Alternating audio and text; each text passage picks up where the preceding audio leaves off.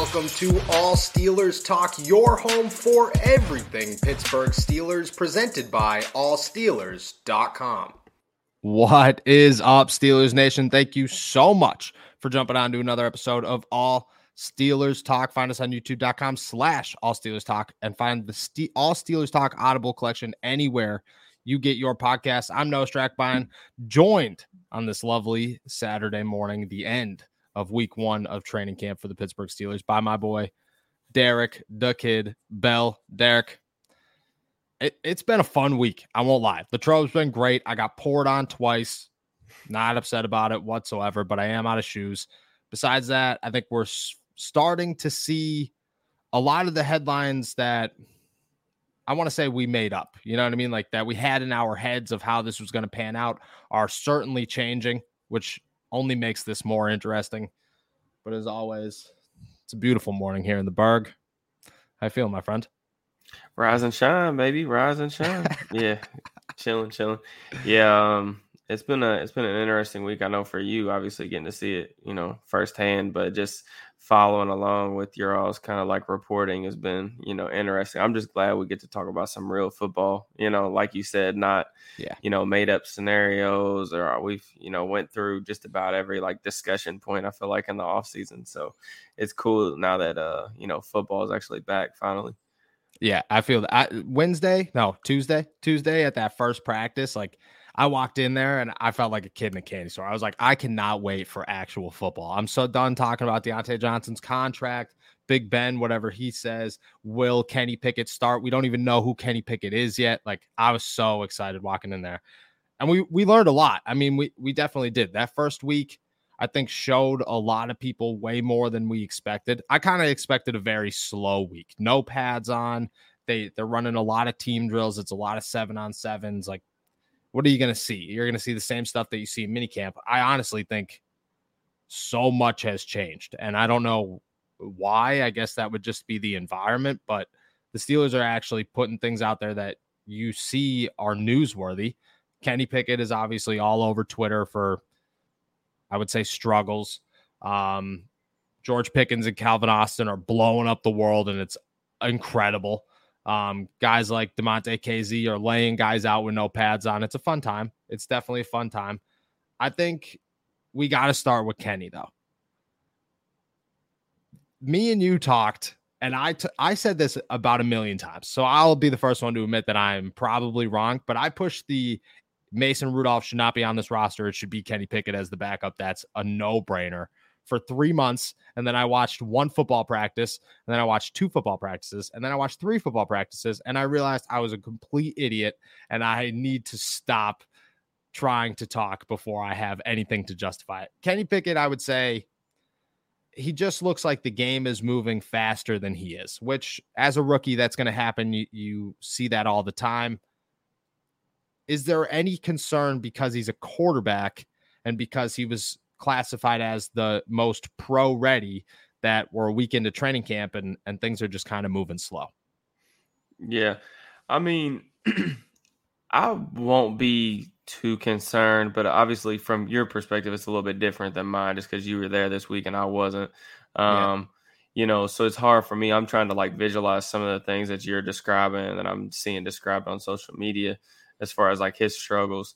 Um, You know, for Kenny in particular, man, like this, he we we do have to remember that he is new to this offense, um, sure. and not just the offense, but um, you know, the playing field. All right, so you know, Mitch Trubisky, um, he's been a vet, you know, for a little bit now. He's not a young pup anymore. Uh, he's been in the league, you know, four or five years. This is Mason Rudolph's, you know, what fifth season in Pittsburgh. So a um, couple offensive coordinators, but, you know, he's been in the system. He's been around the guys. So those guys have the experience kind of factor in their kind of favor.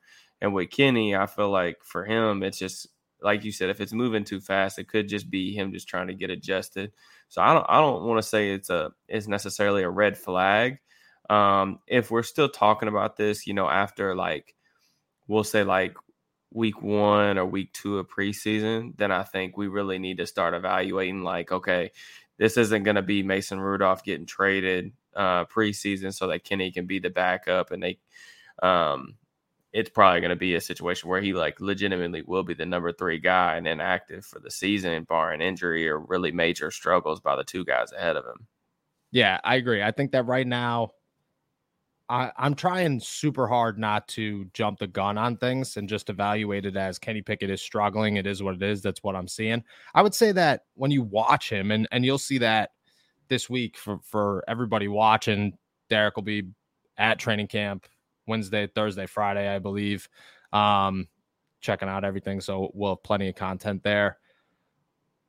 The thing with Kenny is it, his processing when it comes to the reads is much slower than you would like, much slower than you need it to be. And you said this before the podcast that he loves to roll out to his right and make plays on the run. And I honestly think that Kenny works best when he's outside the pocket, but that's starting to concern me because maybe Kenny worked best when he was outside the pocket because he processed things a little bit slower than you need to.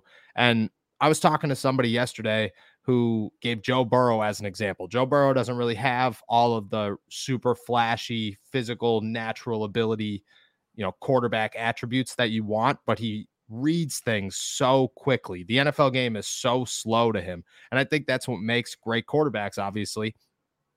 Can, can that slow down? Like, I'm not going to say like, oh, it's, it's never going to happen, but what's like the normal time frame for a guy to say like, okay, now it's starting to come into place. Things are starting to slow down. Yeah. I mean, I think it happens for um, guys, you know, at different times. I yeah. mean, you know, who knows how long it's going to take. Um, you know, for Kenny, like we talked about the jump and competition level, you know, the A C C, you know, and the N F L speed are completely different. You know, the yeah, A C C yeah, yeah. is a good conference. I know it's, it's been down, but um, the N F L speed, especially um, a team like the Steelers that has, you know, a pretty deep, I feel like defensive side of the football. Um, there's going to be some struggles there. For me, it's just, um, I do wonder, you know, in college, how he was able to kind of just outrun like edge rushers to the outside and kind of scramble and get on the move. And like you said, that's really where he kind of excelled. Like he's a completely different player out of the pocket. Like I thought on his tape, um, I thought he was more accurate on the run than he was standing still, which is like, you know, a, a crazy, unique thing for a quarterback. Um, you know, but again, I think, like you said, just taking it in stride and just trying to remember that, you know, we're only on day three and it's early. Um, yeah. You know, and we, we, we, we talked about this a lot too, just trying to caution everybody into thinking that, um, you know, Kenny is probably almost assuredly not going to be Ben when Ben was a rookie. Like those things don't happen um, very often. Um, so I think just patience is the right kind of play here. Um, and I'm excited to see, like, it'll be good for us to kind of see his development over like week one to week two, week three. Um, so I'm looking forward to that as well, even if we don't get a chance to see him like early in the regular season. Yeah, I agree. I, I would like to see Kenny in two weeks compared to right now, because I mean, there's a lot of factors that I think that aren't getting brought up. Like the fact that there's fans is nerve wracking. You could say whatever you want, but if you're going to play in front of three hundred people, you know, that's different than standing in Southside and throwing a football to, to you know, pretty much air. Different situation. Now things count, so that's going to add nerves. On top of that, your rep count's much lower than it was at minicamp. It's a, you know, the people you're playing with aren't the people that you're necessarily super familiar with or that you were training with during this break. Plus, you got to, you got to shake off some rust. You know, I mean, Mitchell Trubisky, t- it took three passes. I'm sure you've heard about this. It took three passes for some Yinzer to be like, get Kenny in there. I think the best part of that, though, was once Kenny threw the interception at, to end practice, you heard another guy be like, all right, never mind, never mind. I was like, I was like so, all right, all right. So with, with Kenny, too, I think it's, you know, it's interesting because, um, following behind Ben is going to be different. It's going to be difficult to do for all of these quarterbacks just because the expectation and the standard for quarterback play over the last two decades has been so incredibly high, you know, and that's following up behind that was going to be difficult for anybody. But I, I think with Kenny's situation too, being the hometown hero, that kind of finally brought Pitt football back to being like what everyone around here kind of envisioned it being. Um, Heisman candidate, you know, kind of this the storybook kind of feel right now, staying in Pittsburgh, playing here for professional. Um, I think that's a lot of pressure. And you mentioned that too. Like, there's a lot going on. You're the first round pick. Um, so there is a lot of pressure. Um, But, you know, we'll have to see how he kind of adjusts to that. Um, and I'm I'm interested in seeing that, that as time kind of moves on. Yeah, me too. Definitely me too. And I think that you're you're dead on. I mean, you see guys like Andrew Filipponi of the Fan who are like just freaking out in this deal, freaking out. And I'm like, that's not helping the situation. Like but, it's, you know, they under the coaches understand how guys should be playing. And and the funny thing too is like the people. I feel like a lot of the people freaking out are the people that's not there. You know what I'm yeah, saying? Like, no, exactly. If if if it was you or if it was Nick or somebody like that that was like legitimately watching this dude in practice for three days, and you all had that take, I would still think it's premature. But at least you've seen it with your own two eyes. Now, if I get on here and I'm immediately telling everybody like, dude's a bust. Can't play, never going to play. Like, you all would, I hope, look at me like, what, what the hell is this dude talking about? Because, I mean, yep. I don't know how you would even make comments like that. Um, no shade to Pony, man. He knows what he's no, doing. No, no, no. Yeah, um, yeah. He, he's a yeah, master I think that's at ridiculous. This. Yeah. I agree. Professional. I agree. He is. He is, he is. He is so good at what he does. I will give him that. Outside of that, the other two quarterbacks, Mason Rudolph has impressed me. I will say that he's definitely impressed me to the point where he's consistent and he looks the most comfortable running the offense. I think that was going to be an obvious observation, though, because like you just said, he's been here five years. You understand what's this is his third season with Matt Canada, one as a quarterback coach, two as an offensive coordinator. Like, he understands what Canada's looking for and what this offense is. He's had these guys for a couple of years, the guys around him. Mitch looks like he, he looks fine. He starts slow every day, which it hasn't concerned me yet, but something to watch because he is a, he's a veteran. Like, he shouldn't be starting oh for four every day for a week straight. He should be starting oh and four on day one and then slowly progressing as the week goes on. I will say uh, my biggest concern with Mason, because he does look comfortable, is that anytime he throws a football more than fifteen yards, it's wobbly and super out of the way from where a wide receiver is. He has no accuracy. I mean, uh, uh, two questions. Is it your thoughts on Mitch starting slow, because it, it, it's been slow every day. He, uh, day one, he started oh for four. Yesterday, I think he went oh for three um, on seven shots. And granted, defensive backs love to play to, to you know, it, pass interference is non-existent, but all over the place when there's no refs. So oh for three yesterday, and I, I want to say he maybe was like two for two the day before. And then when it comes to Mason, can you actually win playing that conservative of football, because he's not going to be able to, to launch a football deep. Yeah. I, I'll be honest. I, I'm not going to spend too much time thinking about or worrying about or um, factoring Mason into the equation until we get a little further on. Like, I, again, okay. I know you guys have seen it, and I've, I've seen that he's played Um, maybe the most consistent football out of those guys. And I don't think that that's overly surprising given that he's the one familiar with the team, the offense, the skill positions around him. Yeah. Um, but we won't go into it too further. But like, if Mason does win this job, which again, yeah. we're, I'm not going to go into it too far. If Mason wins his job, we're going to be having a different conversation because that's not good. Like, we've talked about good scenarios and bad scenarios going into the season. That's worst case scenario, in my opinion, for a lot of reasons. Um, yeah. But in terms of Mitch starting slow, um, I think it's just an acclimation period, really, for everybody involved. Um, you know, I'm not really going to look too far into it. Um, we'll see if that kind of trend continues. Um, you know, I, I would like for the Steelers in general to start faster in games this year. I mean, I think we all know kind of that. Um, that's been a trend for several, several years now. You know, they kind of don't wake up until middle of the second quarter when they're going no huddle and everything else. It would be nice if the offense like played well in the first quarter of games. Um, so that's something that's definitely notable if that continues over to the preseason or, you know, to September football.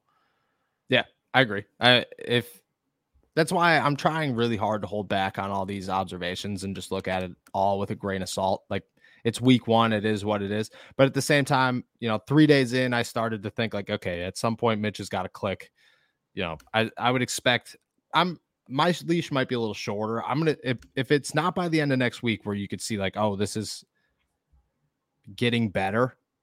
I'm, as crazy as this sounds, I'm going to start looking at Mason as a real candidate to at least, at least push for it. I'm not saying that he's, that he's going to win.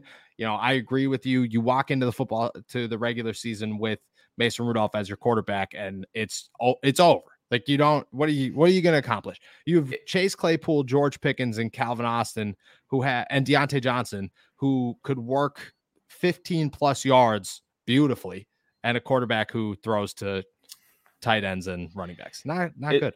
It's one of those things where I think like we would have a different conversation and be concerned because You you signed a quarterback early in free agency who a lot of people thought was, you know, arguably um, one of the top two or three best free agent quarterbacks available. Um, and then you drafted the only quarterback to be drafted in what the first like ninety picks of the draft. Yeah. Um, the N F L hated this quarterback class. Everyone hated it except the Steelers. So you did both of those things, and neither one of those guys were able to beat out the guy you had and that fans were trying to run out of, you know, town the year before because he couldn't uh, beat a winless Lions team. So, um, again, that that conversation, I think, is something that we can have here in a couple weeks if we're if we're still getting that vibe that he actually has like a legitimate shot. But I really do feel like this is Trubisky's job to really lose, and I think he's going to have to play extremely poorly, both in camp and when the games start, preseason games, um, in order to lose the job, in my yeah, opinion. I, I agree. Could you imagine the narrative of like the thirty for thirty of Kevin Colbert, of just like pretty much a flawless career? The dude just did everything right. And then you see the interview clip of him being like, I'm trying to, I want to leave this team with its next franchise quarterback. And then it starts showing highlights of a really bad Mitchell Trubisky and like an even worse Kenny Pickett. I could just see that perfectly. All right. Steve's got some questions in the chat. Um, is Mitch challenging the playmakers, learning what he could get away with? Like, can't give Gentry contested passes, pick and pick, Pickens wins fifty fifty balls. Um, I'm, I'm going to say no, just because I don't think he has that authority right now. I, I don't think that his mindset is, I'm going to see what these guys are capable of. I think it's more, I need to prove that I'm the best quarterback. And I think just to answer the second one, that's what we want him to be doing, right? I don't, I don't think so. I don't think yet. Maybe during the season to adjust himself to the offense to see, you know, how talented these guys are. But I think right now the mindset should be, we want to build a flawless offense and prove that we have the right pieces in place, and then go from there, right? Yeah, I'm in. I'm in agreement there. I don't know that Mitch is um, that type of quarterback to kind of be experimenting. Uh, we'll just say that um, early on like that, kind of when he's trying to compete for his job too. Um, yeah. And I really think that that's probably at the forefront of his mind. I will say to your point though, Steve, um, about Pickens. I mean, we've already seen videos. Um, and Noah's talked a little bit about um, Pickens' ability to win the, with the football in the air. That's really, really um, a huge thing that I think he brings to the offense. And um, they finally, I feel like, may have a receiver that wins a lot of those fifty fifty balls, which is huge, man. I mean, I really think that that's going to be something that's going to come in handy um, early on in the season, because I think he's going to get plenty of playing time and plenty of looks, regardless of, you know, what happens with Deontay, him being back in the fold. Um, I just think Pickens is going to be too talented of a dude to keep off the field. Yeah. Oh gosh. Yeah. Pickens. I mean, We'll hold the Jordan Howard talk for a little bit. We'll go to we'll go Pickens and Calvin Austin. Pickens and Calvin Austin. Okay. I came in here with very high expect huge expectations for George Pickens. Like, I expected him to be the best wide receiver on the field because I didn't expect Deontay to practice. Calvin Austin, I expected to somewhat fade and just, you know, be I my role for him this year was like fourth, maybe fifth receiver, not getting a whole ton of playing time. Like, got to remember he's a fi- he's a fourth round pick. You know, what are the expectations? Two things. First one, George Pickens is uh, how he went fifty-two picks is mind blowing. I don't, he could have punched his head coach in the face. I'm still taking him as the first wide receiver off the board. The man is ridiculous. He runs like a gazelle. It's effortless. He literally floats through the air. He's the nicest human being in the world, which blows my mind how people are like, oh, he's got attitude issues. No, he doesn't. He, no, he, he, no, he doesn't. He's a sweetheart. He's a great dude. Um, on top of that, he's got insane athletic ability. He always understands where the open part of the field is. It's like a natural connection with whoever's at quarterback that it's just like, oh, okay, Pickens is going to be right here because that's where the hole is. And just like you said, I mean, yesterday, the dude caught a ball, went through Akella Witherspoon's hands. He did a three sixty in the air, caught the football, landed on his feet, inbounds on the sideline, and then juked out two guys. The day before that, he had a toe tap um, down the, the left sideline from somebody. Mitch. I mean, just a monster. Yeah, wasn't Mitch? A monster. Mm-hmm. And then Calvin Austin, everybody knows about the screen pass day one. That was, you know, electric. And since then, he's working reverses. They did a little shuffle pass to him yesterday. I mean, These two, these two are, are fun. They are going to be very, very, very fun to watch. Yeah, I'm excited to see. Um, I think Pickens is going to make a lot of my draft takes look really good, so I'm excited about that. uh, I may have to go back and snag some screenshots of some videos. Um, but, yeah, I mean, the thing with George, I think that's going to make him so quarterback-friendly is just, you know, it gives them another option to be press coverage, because that's something that, you know, he did pretty good job at at Georgia. And then I just think, like, you're already kind of seeing a little bit, at least in the couple clips that I've seen, um, of the body control. I mean, that was something that was really evident on his tape at Georgia. Um, his ability to kind of contort his body and win in the air and always be under control is just so impressive. Um, it's important too. Like, I mean, again, Um, a lot of Steelers fans, I feel like, are ready to induct this dude into the Hall of Fame after three practices. So I'm trying yeah, to, I don't blame him. Even though I'm, I was, you know, a big driver on the Pickens uh, pre-draft bandwagon. Um, I'm trying to stay realistic, but at the same time, like, it's so hard not to get excited about him because this kid's literally only twenty-one years old. Like, I mean, there's I there's know. so much talent um, with this kid, and I think that um, you know, it's gonna be awesome to see, man, if he can really put it together. Um, especially here, he's with the right head coach, you know, to kind of keep his head on straight. It's gonna be a, it's gonna be a fun, fun time um, seeing him kind of develop. Yeah. Do you? I don't think I'd put Pickens back at punt returner, and I think Gunnar still Gunnar Olszewski still has Olszewski still has a much better opportunity than anybody else there. Do you think Calvin Austin? I, I don't know how much tape you've watched of Calvin Austin. Yeah. Do you disagree with that one? I, I, I, I don't disagree with what you said. I, I'm I'm just um I have a thought on that. Yeah, what is your thought on Gunnar? My my thought is that I think Calvin's going to take his job. I was just going to say that. Do you think Calvin? I like do. I don't know. I haven't watched much tape of Calvin as a punt returner, but he does. Like, he's just so twitchy. I mean, but at the same time, Gunnar is.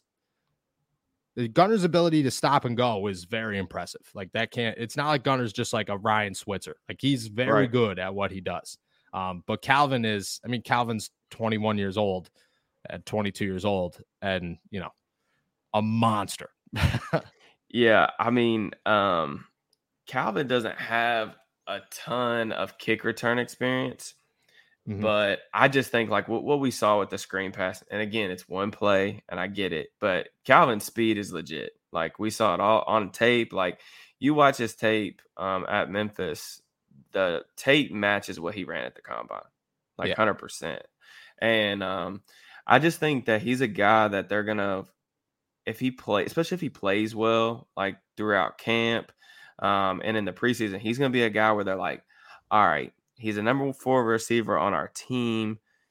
We can't really get him a ton of snaps, but like we've got to find a way to get this dude the ball like two to three times a game, just in the chance that he can break one deep. And that's the, that's my thing. When I saw, like, really when they selected Calvin, I was like, double dipping at receiver that early was kind of surprising, but they kind of said they yeah. did it because he was so high on their board. They were like, this is great value. We have to take advantage of this. And I just think that getting him back there on punt returns, you know, he returned a couple punts, four touchdowns in college, I think two. Um, oh, yeah. it, but he never, I don't think, returned kicks. So that'll be something that I'm sure they'll give him the opportunity to do, hopefully in the preseason.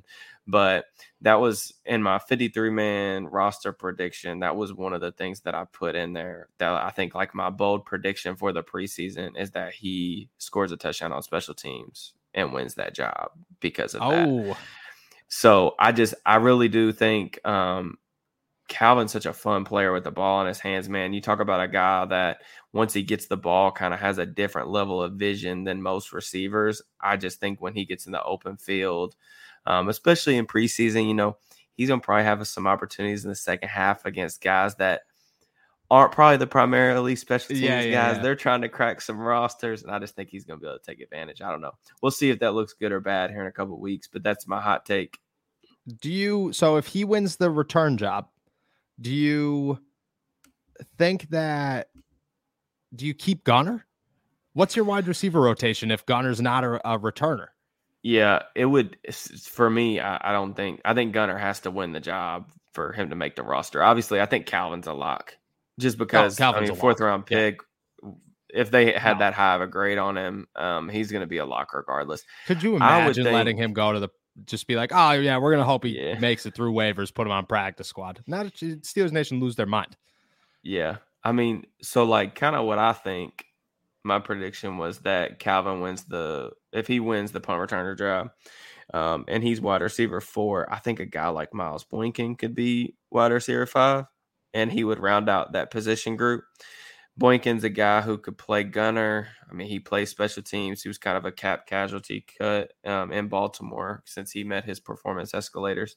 Um, so he's a guy that I think is perfect for that kind of role. For one, it gives him another boundary receiver. You know, you kind of got your slot guys, which is going to be, you know, Chase, Calvin, maybe George a little bit.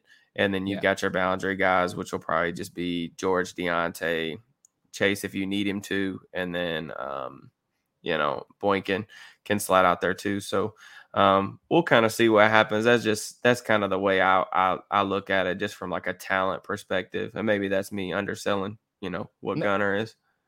I mean, maybe Gunnar is Gunnar looked really impressive in minicamp. He was at wide receiver, but I took that as like, I kept reminding myself, like, we have to see what happens when he puts pads on, because things, you know, your ability to be that open changes when, for one, you have a full defense on you, and two, you have pads on, people are hitting you at the line of scrimmage, so on and so forth. Just to answer Steve's question here, uh, this defense is actually playing a lot of zone more than man. They are playing a little bit of man, but either way, George is finding the open spots pretty much on every single play. And then when he is one-on-one with somebody, nine times out of ten, he's going to win that battle. So it's, it's been very impressive. To go to the other side of the football real quick before we talk running backs. Robert Spillane has been running with a group of ones. I don't want to say the ones, but he's in the mix at inside linebacker with Devin Bush and Miles Jack. They've all been rotating. It's too early to say anything of whether or not Robert Spillane should start, I think. But something very interesting to me is I was told by, man, I want to get this right. It might have been Kaboly, might have been Mark Kaboly, that he talked to Terrell Austin, and Austin told him that he wouldn't have last year, uh, the three man rotation between Spillane, Bush, and Joe Schobert wouldn't have been his way of thinking. I don't know how to interpret that. I think you could interpret that as in Joe Schobert was really bad. He probably would have taken him off the field, or he doesn't want a three man rotation at inside linebacker. Do you, what way do you interpret that first off? because I think that changes what question I have. Yeah, I mean, I think that's going to be what they've got to figure out, right? I mean, the inside linebacker position was a problem last year, and it wasn't yes. just Schobert. It was Devin. Um, you know, Devin and um, Joe really struggled last year, and some of that was the guys playing in front of them. You know, they had a they lost Tyson Alualu early in the season, um, but they need better inside linebacker play. And I, I think, you know, you're asking a lot out of Miles Jack and Devin Bush to both have bounce back seasons. Um, but what I thought was really interesting, though, it was funny. You told me this this morning. I didn't know that Spillane had been like rotating in that closely. But what I did think was interesting, I think it was Monday or Tuesday, I guess, when they reported, Tomlin specifically went out of his way to talk about the rotate, like the, the depth or the competition of the guys at the inside linebacker position. Yep. And as soon as he said that, my first thought was they might not be giving Devin this starting job, like just handed to him. You know what I'm saying? And um, I think that that's interesting. I'm not saying I disagree with that at all, because I mean, I don't think that the way that Devin played last season deserve like deserves any type of thing handed to him. Um, yeah. You got to kind of see if he can bounce back. So, um, do I think that a three-man rotation of those three is ideal? I don't know that it's ever really great if you're having to rotate guys in like that, um, mm-hmm. because it, it tells me that you're not really comfortable, I guess, with your starters. Um, but we'll kind of see. I mean, I think what you would love to see is like one of those guys kind of win the job, you know, like kind of re- really have a great camp. But Spillane kind of had a bad camp last year, and that's what lost True. him the job last year. So True. Uh, we'll have to see what kind of happens with the, with, with that uh, rotation. I mean, Spillane's already got a pick against Trubisky. I'm pretty sure a mm-hmm. nice interception. Like a, it was a really nice play. Um, so I, I think that he does look good. If, I mean, Devin, if you start Devin over Spillane, there's just some, I guess, basic understanding that Spillane isn't like the top tier talent that you're like, oh, I have to get him on the field. If you start Spillane over Bush, do you have that same train of thought, or is your thought like, okay, well, you know, Devin lost the job, but Devin's got capabilities. He just hasn't hit that potential. Yeah, that would, that would be a little bit of a um, disappointment for me. And I, I think, I think really what I'm looking for Devin to do this year is just be be competent. Like, I don't necessarily yes. like I don't think that I don't think that it's realistic to expect Devin to ever live up to like that draft day trade. But no. like if they just can get solid inside linebacker play from him this year, and then we'll see what happens moving forward. If he, you know, they bring him back, if they move on, whatever happens. But I think that is a realistic outcome. But I think if he loses the job, I think immediately like your mind kind of goes to like, dang, this is a bust. You know what I'm saying? Bad. Like we start kind of having to wonder like, yeah, this probably worked out close to worst case scenario um, for, for the haul that we gave up to go get him, you know? So um, like I said, I think he will win the job. I hope, or maybe that's just me being optimistic. Um, but we'll, we'll have to see. Yeah, I, I agree with that. I'm, I was more optimistic that we'd see more Buddy Johnson. I don't think that's going to happen, which stinks because I would like to see Buddy Johnson at least contribute to some, like just to get an opportunity to contribute. I, I'm not going to say that he's good or not because I, I just want to see if he's good or not. I think that Spillane kind of shuts that down. And, And that kind of sucked last year, right? Because, yeah, I mean, the Steelers were given literally anyone with a pulse a chance to play. Dude, Marcus Allen started a game. Buddy Johnson yeah. couldn't get on the field. I, it yeah. made no sense to me. But, like, if if Buddy doesn't get hurt, I think that he does get the chance later in the yeah. season, especially at least in, like, a reserve role. But since he kind of was off and, like, he ended up hurting his foot, I think is what it was. Yeah, it was um, a foot injury. We really didn't get a chance to see that. And, you know, maybe a guy like Mark Robinson, like we can't totally dismiss like him working his way into like, um, you know, a fifty-three man roster spot or, you know, maybe some rotation down the down the line in the season if things get really bad again. Um, But I think a lot of people were asking kind of those questions, including myself. Like, you look at their kind of cap sheet, and it's like they've got two and a half million dollar holds for Spillane and Allen, and they've drafted Buddy Johnson and drafted Mark Robinson. You still paying Devin Bush, you know, first rounder money. You signed Miles Jack. I mean, that's a lot of money for that position. But it's like they're just, I feel like they're just trying to figure out, all right, we got to get two guys. Like, we got to yeah. find some formula to get two guys and a lot better play than what we got last year. So, yeah, it's all just a mix and match. See what happens. I I don't know. I would very much so like to see Devin prove himself, but, you know, we'll see that. And right now it still is Devin and Miles as the ones, and then Spillane works his way in there. But I think that's still notable, but and something that you have to keep an eye on. Once we put pads on, Brian Flores said it best. You can't judge an inside linebacker until you put pads on. So once they put pads on on Monday, I think a lot of things change, and that's when we could get our first evaluation of, okay, you know, Dev Devin – this is rough, or no, okay, Devin looks pretty all right. We'll see what, you know, we'll see what happens. All right, let's finish this off with some Jordan Howard talk. The Steelers brought in the former Philadelphia Eagle for a tryout yesterday. This comes literally four days after they signed Jeremy McNichols to their last open roster spot. They cut a, they cut a running back to sign another running back, and now they bring in Jordan Howard and Josh Adams to try out for the team. What is your takeaway there? Because, like, I don't even, like, we have to dig into who Jordan Howard is. But I think on top of that, like, my first thought was this makes no sense. It would have made so much more sense on Monday morning than it does right now.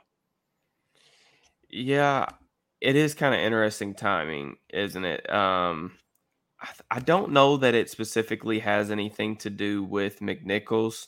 Um, or any of the backs in particular. It just might be one of those things where um, they kind of got into minicamp and the first, you know, several days of training camp, and are like, yeah, we know one hundred percent that this is not good enough behind yeah, us. This ain't it. And it might just be one of those conversations.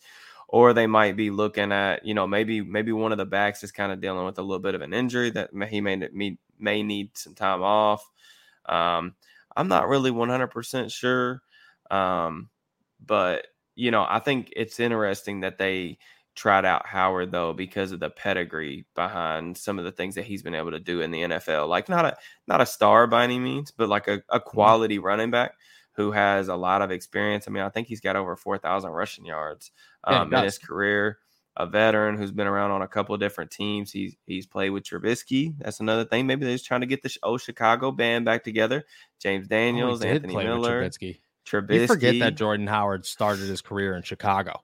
You, like yeah. that's it's been a long time. Yeah, that's very true. I forgot about that. Yeah. yeah so maybe, maybe we're just getting the band together. But I, I think um, it's notable just because of the guys that they have behind Najee. Um, I think if there's one back that I would definitely say is a stock down for me, just on, from the outside looking in, um, early on in training camp, it's probably McFarland. And I oh, don't know see. I disagree with that. I just see. I don't know how he's looked, but like to me, when they signed McNichols, yeah, I immediately thought like, yeah, Ant's gonna have a problem beating this guy out for a roster spot.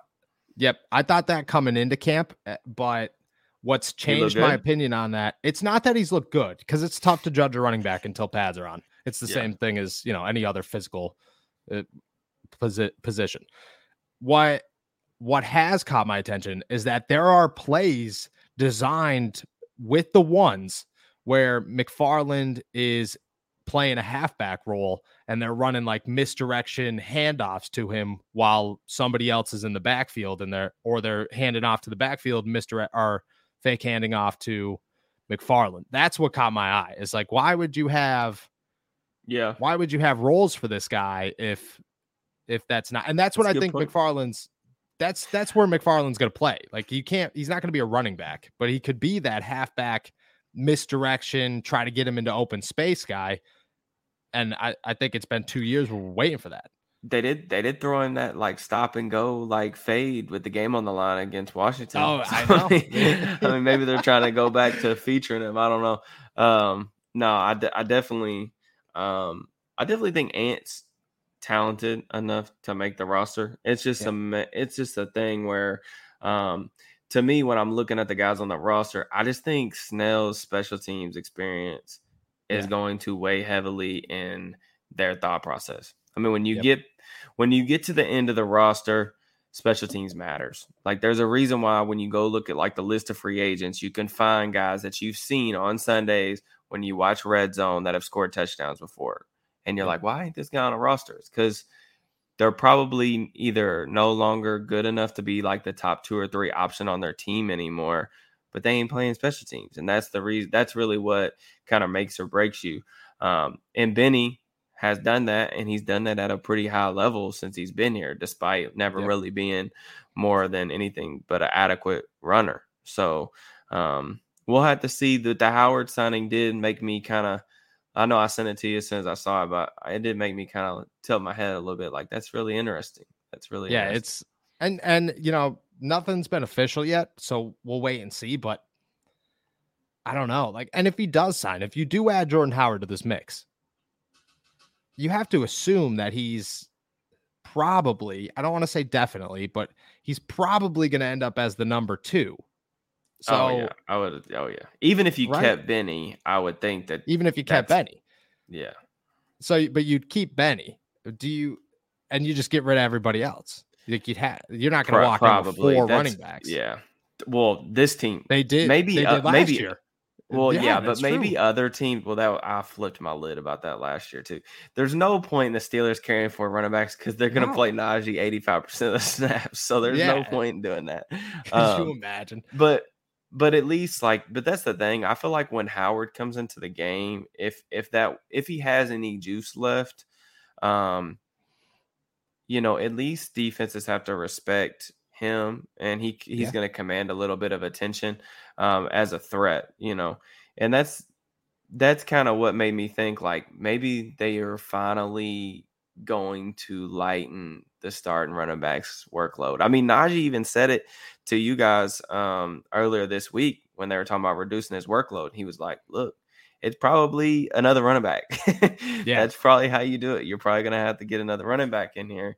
Um, and that, you know, Jordan Howard, I think could certainly do that if he's got any juice left. Oh yeah. I, I think Jordan Howard's a guy that a lot of people in the media have pushed for, for the Steelers to sign. I think he makes a lot of sense. That I have some conflict because I just think that Anthony McFarland has potential and it's been untapped by untimely injuries and, you know, a rookie season that shouldn't even have counted. And like you said, there's no, like at no point should you have thrown a fourth down pass to this guy with the game on the line against Washington on the sideline. Like that just should never have happened. And I think that was the beginning of the downfall. I think that he has like the create weird plays for him upside. And I would like to see that stick, but like you said, like Benny's special teams is priceless for the Pittsburgh Steelers, and you're not going to get rid of that. So if they walk in with four running backs, it's a terrible, terrible move. But I mean, it it wouldn't, it wouldn't be if they walked into four running backs this season and it was Najee, Jordan Howard, Benny Snell, and Anthony McFarland. That's still a better situation than how they walked into last season with Najee, Benny Snell, Anthony McFarland, and Kalen Ballage. So, it, you know, it's an upgrade. It's a terrible decision, but it's an upgrade. And I think, too, um, you know, the Howard thing may or may not come to fruition. We really don't know what's about what was behind yeah, that yeah, trial, but it at least shows that there's some level of interest or intrigue in terms of adding somebody to the room. And I think that is worth noting in and of itself, regardless of what happens with Howard, because we're going to see more cuts as we kind of travel through this preseason course. So there could be a interesting running back get released, you know, week two, week three of the preseason. Um, and then we're having a conversation. Maybe the Steelers swoop in and, you know, sign sign a vet for cheap. And I, I think you and I have talked enough about that on here for months now that that, that would be a good idea for them to do. So um, I would very much be in favor, regardless if it's Howard or, you know, another guy that gets released later on. Yeah, no doubt. Could you imagine if they walk into like week three of the preseason and it's Najee Harris, Jordan Howard, Benny Snell Junior, Anthony McFarland, and like two other random vets that they picked up along the way. And you're just like, wow, have we come a long, a long way, way. Yeah. from Jaylen Warren and Mateo Durant rocking with. And I, I like, I mean, we, we talked about Warren and Durant too. I like those guys. And I think one of them yeah. will probably end up on the practice squad. Um, yeah, yeah, me too. But I just, I think if you really want to get serious about lightening, you know, Najee's workload, it's probably got to come from a vet. And I, I almost think too, what made me think about it is I almost think that you need a veteran to come in and be on the roster, because I think it's more difficult on Tomlin and the offensive coaches to neglect a vet than it is to neglect a Mateo Durant or Jaylen Warren or somebody like, you know what I'm saying? Like yeah. if Howard's over there, he's an established player in the league. And if you go and give him five snaps, we've seen them do this. Like Najee play ninety something percent of snaps, Lev play ninety percent of snaps, Connor, whatever. You're not going to do that probably with Howard on the sideline. But I think oh. if they stick with their current rotation, D'Angelo Williams, I could see it. Yeah. D'Angelo Williams. I just think it would be harder. I'm not saying they won't do it. Look, I, I like I we've talked about, man, I refuse to believe that Tomlin's going to change his mindset with the no. running back rotation or committee until I physically see it with my own two eyes. It's yeah. got to happen in live color. Like, but until until that happens, man, I'm not going to be- fully believe it. But I do think it's more difficult when you have a guy that's at least proven, and you can't use that excuse of, well, experience or, well, we don't want to lose, you know, anything like that. So, no, I agree. I agree. It's I will never believe it until I see it, just like you just said there. I might be a little bit more skeptical than most, but, you know, we'll wait and see. All right, we're heading out of here. Thank you so much for jumping on to another episode of All Steelers Talk. Make sure to, to subscribe to us on YouTube, youtube.com slash All Steelers Talk, and check us out anywhere you get your podcasts. Derek's got a fifty-three man roster projection up in on Monday morning, so make sure you check that out at all steelers dot com. Training camp goes today, and then a little break until Monday morning. So everybody enjoy your weekend. We'll be back next week. Peace.